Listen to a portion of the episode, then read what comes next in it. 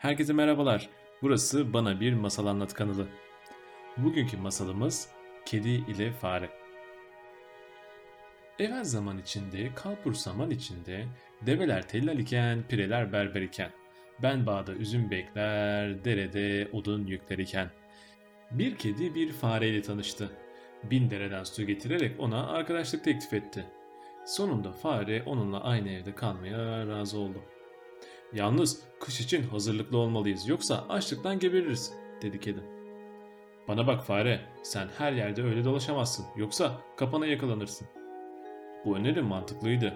Önce bir çanak iç yağı satın aldılar ama nereye koyacaklarını bilemediler. Uzun uzun düşündükten sonra kedi en iyisi bunu kilisede saklayalım dedi. Oraya gidip bunu çalmak kimsenin aklına gelmez. Sunağın altına yerleştiririz Zorunda kalmadıkça biz de elimizi sürmeyiz. Neyse, böylece çanığı güvenceye aldılar.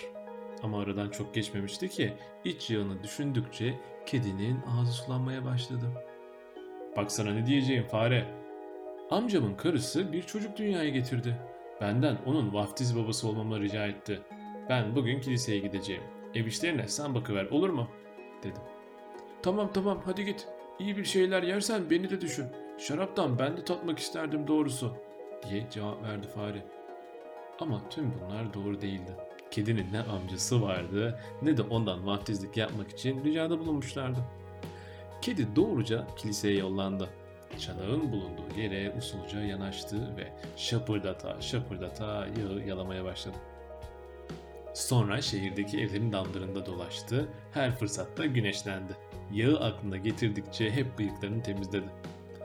Anca akşam olunca eve döndü. Geldin mi? Umarım neşeli bir gün geçirmişsindir, dedi fare. E işte. Çocuğa ne isim koydunuz? Defol, dedi kedi donuk bir sesle. Defol mu? Tuhaf bir isim. Sizin ailede bu isimde olan biri var mı? Ne varmış ki bu isimde? diye karşı çıktı kedi. Senin vaftiz babanın kırıntı çalan ismi daha mı iyi yani? Neyse, bir süre sonra kedinin yine iştahı kabardı ve fareye bana bir iyilik yap. Ev işlerine bugün de sen bak. Beni yine vaftiz baba olmam için çağırdılar. Çocuğun boynunda beyaz bir halka varmış. Onun için reddedemedim. Saf fare buna razı oldu. Kedi yine kilise duvarından süzülerek çanağın yanına vardı ve bütün yağı yedi. En tatlı yemek beleş yemek diye de mırıldanmayı unutmadı. O gün keyfine diyecek yoktu doğrusu. Eve döndüğünde fare çocuğun adını ne koydunuz diye sordu. Son ol diye cevap verdi kedi. Son ol mu? Yok yahu ömrümde böyle bir isim duymadım ben. İddiaya girerim ki takvim sayfalarının arkasında bile böyle bir isim yoktur.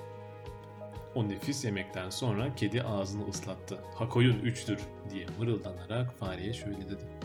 Yahu yine vaftiz baba olmamı istemişler. Bu seferki çocuk kapkara doğmuş ama ayakları beyazmış. Vücudunda da hiç tüy yokmuş. Öyle bir şey 4-5 yılda bir görülürmüş. Gitmeme izin verirsin değil mi? Ben hala kafamı defol sonal isimlerine taktım. Niye böyle demişler acaba? Kedi sinsice gülümseyip gri hırkanı giymiş bir köşeye çekilmişsin. Sık sık dışarı çıkmazsan böyle cahil kalırsın diye dalga geçmiş onunla. Ve kedinin yokluğunda fare masum masum evi toplamış. Bu arada kedi çanağın dibini yalamakla meşguldü kendi kendine şu bitse de ben de rahatlasam diye söylendi ve karnı iyice doymuş olarak gece yarısına doğru eve döndü.